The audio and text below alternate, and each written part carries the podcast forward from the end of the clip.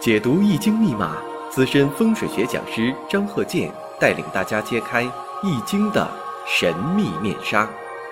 周易新天地，五行解奥秘。请听周易五行。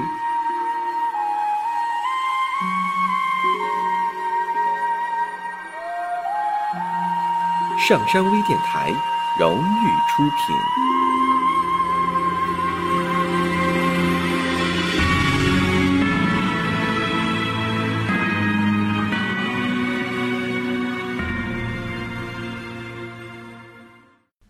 大家好，我是张和建。周易五行，下面呢应广大听友的要求，讲一下呀如何判断这个职业。因为这个大前提呀，这个你是说啊自己的财富多少或者怎么样，它跟职业有一定关系。但是呢，它又不是同一个五行。在这个生日五行当中啊，这个职业呀，它跟这个印星有关啊，正印偏印，它跟这个有关。财星呢，它是另一种五行。有的朋友呢，就错误的认为，好像这个事业跟财运呢是一回事情。现实当中啊，你看出现这种情况，那这小孩一出生啊，他就是富二代，就是成年了，他做什么事业他也不行，你让他继承他父母的啊这个产业，他又继承不了啊，但是他就富有。还有的人呢，做这个事业呢，他是义务的，没有财气。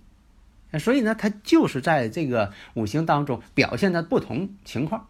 当然了，多数情况，当然你得有一个事业才能有财气，这是呃正当的这么通常的这么一个表现形式。那么我看一下这个五行啊，丙戌、乙未、甲午、庚午，这个五行呢，呃，首先分析一下，因为上一堂啊我也讲了怎么去用这个一些定式啊、断语啊去看。当然呢，你不能完全用这个定式断语。在这里呢，说一下啊，你看，呃，这个五行，这个食神伤官就强一些，你可以自己判断啊，因为这个判断方式方法我已经讲讲很多了。食神伤官比较强，官煞呢比较弱，弱极了。所以这种情况，按照这个定式来说，这个属于什么呢？自由职业、私营职业，自己当老板。说句这个通俗话。那么这个人呢，是从事哪方面的？哎，大家先考虑一下啊，因为这个不让大家考虑呢，恐怕呢我上来就讲呢，大家呢在这方面啊没过脑子啊，得动动脑筋嘛。另一个呢，这个广大听友啊，经常是问一些问题，呃，现在问的人少了，在以前呢总爱问这个择日，这个择日我说一下啊，不要当日子先生。啊，这我说过多次了。现在呢，呃，这个有一段时间吧，这个非常的这个流行日子先生。啥叫日子先生啊？你不管是这个房屋的建筑，不管朝向，不管地理位置，这个人呢是做生意也好啊，是结婚也好啊，也不管他这个生日五行是什么，就什么呢？你当天给你择个好日子、好时辰，这什么都好了。这个是不对啊，太片面。为什么呢？这择日它就是辅助的，它不能决定一切。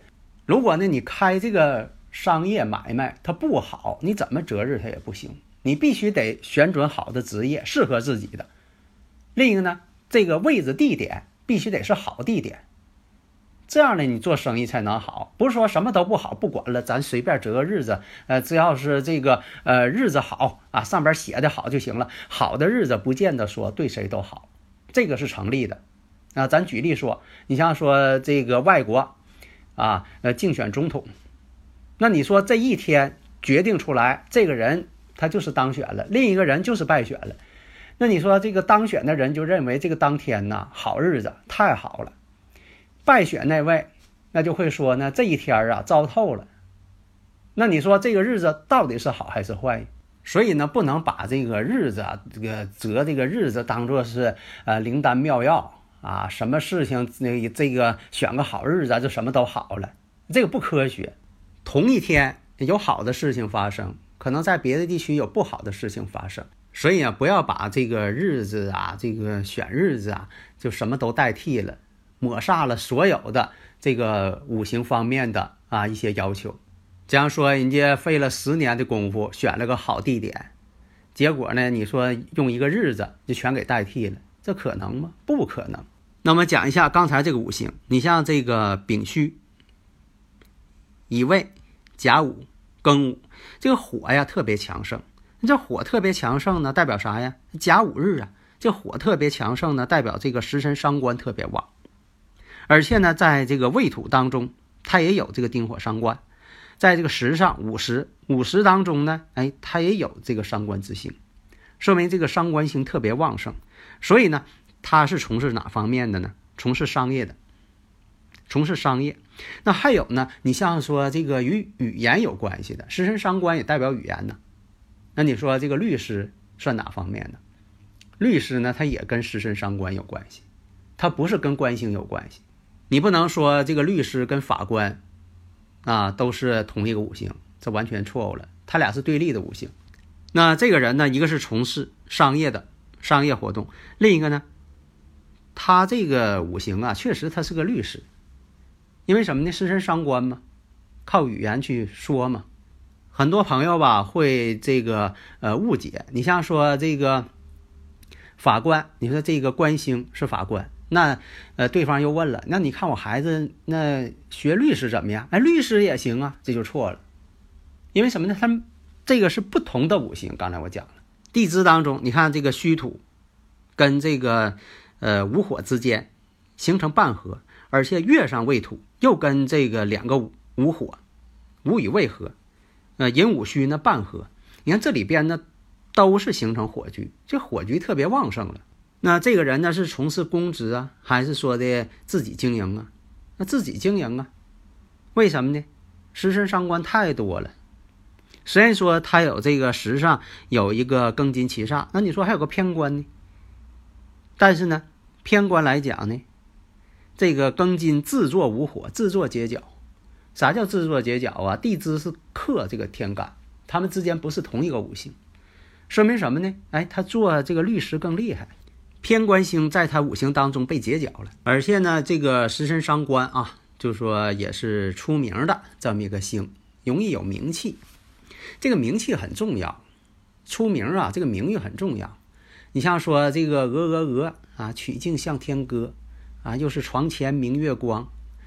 假如说啊。这个不是名人写的，你说这是你孩子写的，你写到这个呃发表了，你看下边的评论是啥？你说这写的叫诗吗？这些都是小孩写的，所以说不要人云亦云，你换个角度你想一想，像这首诗是你写的，能出名不？出不了名。所以呢，同一首歌，哪怕这是糟透了的歌，如果这个有名的人唱，哎，唱出名了。没名的人使劲唱，他也不出名。还有的朋友问呢，这个辰午有害自刑的关系，这个呢就说两个午火算自刑，但是如果辰午有害全了，它也叫自刑。这一点呢，在这里我说一下。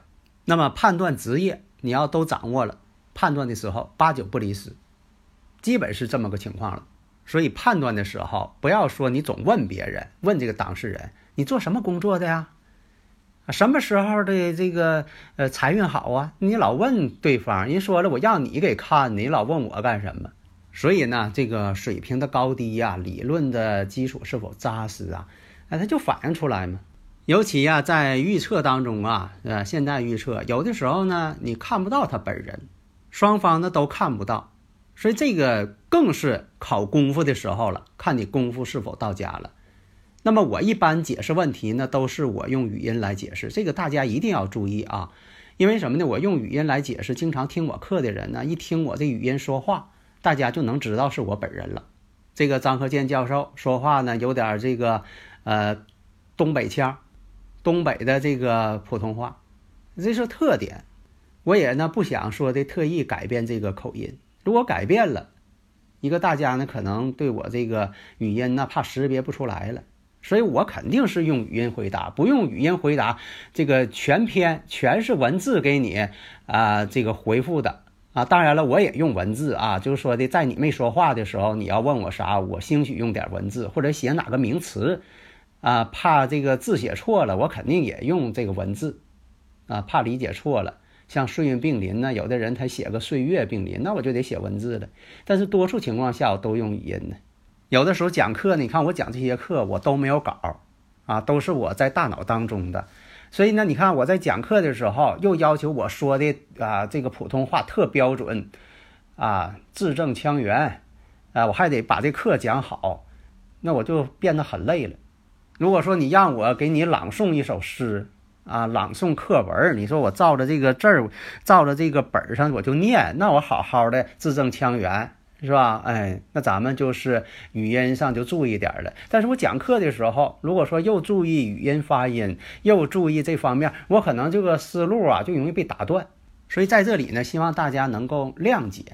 你上大学的时候，那些教授啊、老师啊说的都像这个呃播音员那么标准吗？你像那些上电视的一些讲课的一些专家，他一定说话都标准吗？希望大家呢能够在学问上多下点功夫。好的，谢谢大家。登录微信搜索“上山之声”，让我们一路同行。